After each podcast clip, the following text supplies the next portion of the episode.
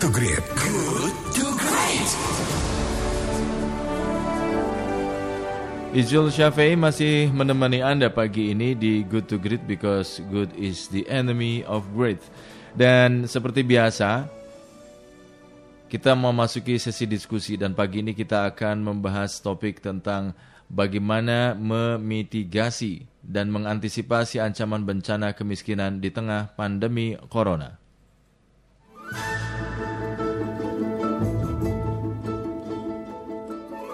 Layaknya BMKG dalam membaca dan memperkirakan cuaca sehingga bisa melihat adanya potensi bencana jauh hari sebelumnya. Kini kita pun seolah dihadapkan pada situasi yang sama ya sahabat Kelight. Kali ini cuaca itu bernama pandemi corona yang tentu saja ini akan berdampak pada semua sendi kehidupan. Sehingga melihat situasi tersebut, situasi itu, pemerintah diharapkan bisa melakukan mitigasi dan langkah-langkah antisipasi agar dampaknya bisa diminimalisir atau ditekan serendah mungkin. Begitu juga dalam perekonomian. Para ekonom sekarang melihat adanya ancaman bencana kemiskinan yang sudah menunggu di depan sana akibat pandemi corona. Nah, lembaga think tank Independent Center of Reform on Economics atau CORE Indonesia memprediksi jumlah kemiskinan di Indonesia bakal melonjak akibat pandemi virus corona. Jumlah penduduk di bawah garis kemiskinan ini berpotensi bertambah 5,1 juta hingga menjadi 12,3 juta orang pada triwulan 2 tahun ini atau tahun 2020 ini. Potensi lonjakan jumlah penduduk miskin ini terjadi karena begitu banyaknya masyarakat Indonesia yang memiliki tingkat kesejahteraan mendekati batas kemiskinan, walaupun tidak berada di bawah garis kemiskinan. Lalu, apa saja mitigasi uh, dan antisipasi yang perlu kita lakukan dalam menghadapi ancaman bencana kemiskinan akibat pandemi corona? Hal-hal lain apa saja sebetulnya yang patut diperhatikan pemerintah agar betul-betul menjadi benteng bagi masyarakat berpendapatan rendah supaya tidak tergelincir dalam jurang kemiskinan. Nah, seperti yang tadi sudah saya sampaikan bahwa uh, lembaga think tank independent core atau Center of Reform on, of Reform on Economics Indonesia memprediksi jumlah kemiskinan di Indonesia ini uh, bisa melonjak atau bakal melonjak akibat pandemi virus corona. Jumlah yang tadinya di bawah garis kemiskinan berpotensi bertambah 5,1 juta hingga 12, juta orang pada triwulan kedua. Nah, untuk menjawab pertanyaan-pertanyaan ini, uh, kita akan diskusi bersama Direktur Eksekutif Center of Reform on Economics atau CORE Indonesia, Bapak Muhammad Faisal.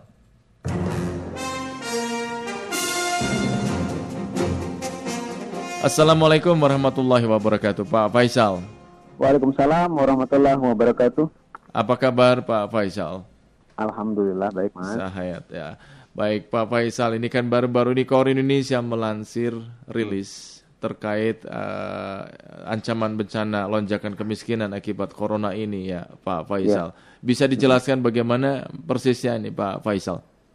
Ya, ini menjadi concern kami ketika kita melihat uh, perkembangan daripada wabah ya walaupun ini satu dua bulan hitungannya tapi ternyata e, karena efek daripada wabah ini mobilitas orang itu hmm. dibatasi dan juga e, interaksi itu dibatasi ini dampaknya bagi ekonomi kita sangat besar karena ekonomi kita ini satu e, banyak sekali e, masyarakat yang bergantung pada sektor informal yang benar-benar bergantung pada mobilitas dan uh, interaksi orang ya. Mm-hmm. Nah, jadi ini uh, yang mengakibatkan kemudian banyak yang kemudian turun uh, pendapatannya mm. dan juga uh, kehilangan pekerjaan. Mm. Nah, ini dari prediksi prediksi kami uh, kalau kita melihat uh, struktur kemiskinan yang ada sekarang potensi untuk peningkatan kemiskinan ya ini bisa sampai antara 5,1 sampai 12,2 juta orang hmm. untuk triwulan kedua tahun 2020 hmm. ini. Jadi ini hanya triwulan kedua saja begitu ya. Iya, iya. Nah, jadi bukan bukan bukan full year. Mhm. Nah, ini dibangun dengan asumsi bahwa eh, puncak wabah terjadi di triwulan kedua dan mudah-mudahan di triwulan ketiga dan seterusnya itu mereda. Mhm. Nah, dan itu pun potensi pertambahan jumlah orang miskinnya 5 sampai yang saya katakan tadi sa- sampai 12,2 juta orang. Hmm. Kenapa bisa begitu? Karena begini, kita tahu bahwa tingkat kemiskinan kita, eh, artinya jumlah orang yang berada di bawah garis kemiskinan di Indonesia itu ada 25 juta orang. Iya. Dan secara persentase terhadap total penduduk kita yang 260 juta itu sebetulnya dalam beberapa tahun terakhir itu mengalami penurunan ya. Mhm. Nah, tapi di luar 25 juta orang yang berada di bawah garis kemiskinan, sebetulnya jumlah orang yang dekat dengan garis kemiskinan, dia tidak berada di bawah, dia di atas, Hmm. tapi dekat sekali. Uh, ini jumlahnya sangat banyak. Jumlahnya 67 juta orang. Artinya dua setengah kali lipat lebih daripada jumlah orang di bawah garis kemiskinan. Iya. Nah ini perlu menjadi concern karena orang di sekitar garis kemiskinan ini sebetulnya dia sangat rawan sekali untuk jatuh ke bawah garis kemiskinan. Hmm. Kalau ada gangguan-gangguan atau shock dalam ekonomi, Nah, Hmm. terutama yang terjadi pada saat sekarang ini eh, shock ekonomi dalam eh, yang disebabkan oleh wabah ini memang sangat eh, unik ya. Kita tidak belum pernah mengalami hal seperti ini sebelumnya Iya. dan dampaknya terhadap eh, ekonomi terutama mereka yang bekerja di sektor informal ini eh, besar sekali. Jangankan informal yang formal pun kita dengar banyak sekali di apa ada gelombang PHK ya di Iya. beberapa daerah. Hmm. Nah, eh, dengan eh, struktur eh, masyarakat miskin yang seperti ini yang umumnya bekerja di sektor informal dan juga mereka itu sebetulnya dekat dengan garis kemiskinan dan banyak. Nah, yang ciri-ciri yang kedua adalah mereka juga banyak berharap dan bergantung pada bantuan-bantuan pemerintah Hmm. seperti bansos. Hmm. Hmm. Nah, oleh karena itu ketika bansos misalkan eh, tidak mencukupi atau datang terlambat itu biasanya tingkat kemiskinannya naik. Nah, itu Hmm. artinya memang mereka mereka bergantung sekali dengan itu. yang Nah, dekat dalam dengan kondisi- yang dekat dengan garis kemiskinan itu mereka lebih banyak pekerja informal atau Ya. ada juga eh, formal pekerja formalnya Pak Faisal sebagian besar saya pikir itu informal, Informal, ya sebagian oke. besar ini eh, yang formal gini em, kita kalau total ya total ini jumlah yang informal sekarang sekitar 57% dari total penduduk kita jadi yang formalnya itu 43% Hmm. nah informal ini banyak sekali ya dan mereka biasanya eh, ada banyak yang juga bekerja sendiri ya dalam eh, terutama dengan dalam usaha UMK mikro dan kecil Iya. Nah ini banyak sekali. Nah dan ini eh, saya pikir eh, mostly yang berada di sekitar garis kemiskinan itu di di, di level itu. lalu menurut Kor ada juga di formal. Ya, menurut menur- Kor langkah apa saja untuk mitigasi dan antisipasi yang harus atau perlu kita lakukan dalam menghadapi ancaman bencana kemiskinan ini akibat eh, corona ini Pak Faisal Nah, menyikapi dari prediksi kami tersebut bahwa lonjakan kemiskinan itu bisa bisa besar sekali dan bisa menjadi lebih besar Iya. semakin lama wabah ini eh, berjalan tidak bisa diatasi akan semakin besar juga jumlah orang miskinnya. Maka satu yang perlu diantisipasi adalah lonjakan jumlah orang-orang yang mesti dibantu oleh pemerintah ya. Eh, terutama melalui bansos. Karena dalam kondisi seperti sekarang untuk membantu perekonomian dan juga kesejahteraan masyarakat ini eh, tidak banyak ketika ada restriksi mobilitas dan eh, interaksi sosial yang biasa dilakukan juga pada saat krisis adalah memberikan social safety net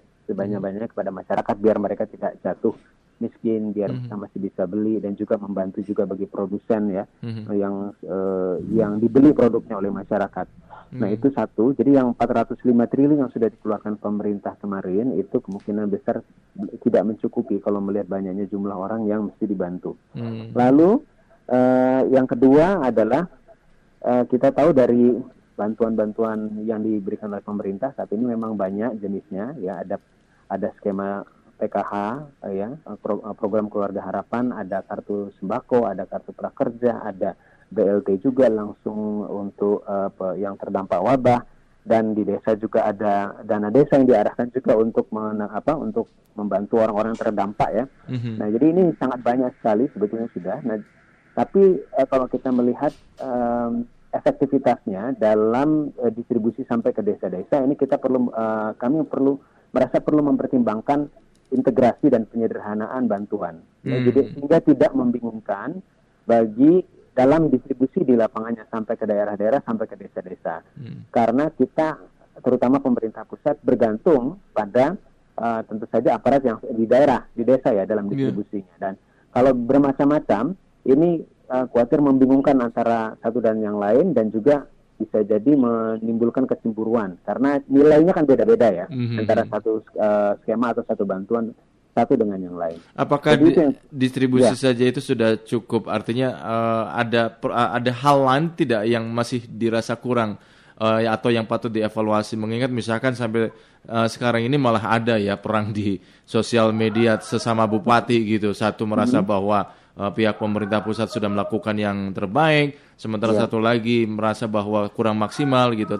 Terjadi ketidakjelasan eh, dalam implementasi di lapangan gitu, Pak. Ya, makanya eh, yang kami perlu tekankan di sini juga adalah memang komunikasi pusat dan daerah dan sampai kepada burden sharing juga. Nah, Hmm. ini yang yang penting karena ini eh, mau tidak mau bantuan ini akan lebih banyak dari pusat ya. Karena dalam kondisi seperti sekarang penerimaan negara itu susah, termasuk untuk ke daerah mereka tidak bisa punya ruang fiskal yang besar, akan sangat bergantung pada pusat dan pusat pun juga harus eh, menambah eh, pembiayaan dan melalui de- eh, melalui utang ya karena Hmm. pelebaran defisit. Nah, jadi sumbernya di pusat tapi distribusi daripada bantuan itu bergantung sekali pada pemerintah daerah. Jadi memang butuh sekali eh, sinkronisasi dan eh, koordinasi yang kuat. Hmm. Nah, yang belum saya sebut eh, adalah di luar bansos ya sebetulnya banyak juga yang bisa dilakukan pemerintah untuk mengurangi beban masyarakat. Ya di luar bansos. Jadi eh, itu adalah mengatur barang-barang eh, atau biaya-biaya yang dikontrol oleh pemerintah seperti Hmm. misalnya eh, bahan bakar minyak, gas, eh, listrik, eh, air misalnya gitu ya. Ah. Nah, kalau kita melihat harga minyak sekarang sudah jauh jatuh sekarang di kisaran 20 dolar per barrel. Tapi kita uang belum belum turun juga turun harga. BBM ya. belum turun juga gitu ya. Padahal BBM ini ya memang pada saat uh, restriksi uh, mobilitas orang sekarang itu diba- uh, ada diba- dibatasi, jadi kebutuhan BBM untuk mobilitas orang berkurang, Oke. tapi mobilitas barang sangat krusial. Mhm. Ya, jadi tetap harus jalan dalam kondisi wabah ini gitu Iya. karena kalau tidak bisa berbahaya logistiknya uh, tidak lancar. Nah, kalau misalkan BBM kemudian uh, turun harganya mengikuti harga uh, minyak dunia, maka ini akan memperlancar dan mempermurah juga ongkos logistiknya Hmm. gitu. Hmm. Uh, demikian juga untuk gas. Gas itu harga bahan bakunya propan dan butan juga itu Iya. turun di, Iya. di apa di dunia sehingga semestinya bisa juga ditransmisikan ke dalam negeri dengan penurunan harga misalkan LPG 3 kg kan yang banyak Iya. dikonsumsi oleh masyarakat bawah. Harusnya Jadi itu memang sudah listrik, turun ya. ya, Pak eh, Pak Iya. Isal ya semua. ya. Betul itu Iya, BBM, betul. gas, listrik ya. Benar. Hmm. Benar nih. Jadi kalau ini kita terutama berbicara dalam konteks tadi ya apa po- potensi peningkatan orang miskin. Jadi Hmm. ini akan membantu apa eh, beban hidup juga orang-orang yang di sekitar garis kemiskinan itu Hmm. tadi. Baik. Nah, Baik Pak Iya. Faisal. Terima kasih Pak Faisal atas waktunya Ya. pagi ini kita bincang-bincang. Iya. Sehat Sama-sama, terus Mas. Pak Faisal, sukses untuk Amin, Anda. sama-sama ya. Iya, demikian. Assalamualaikum warahmatullahi wabarakatuh.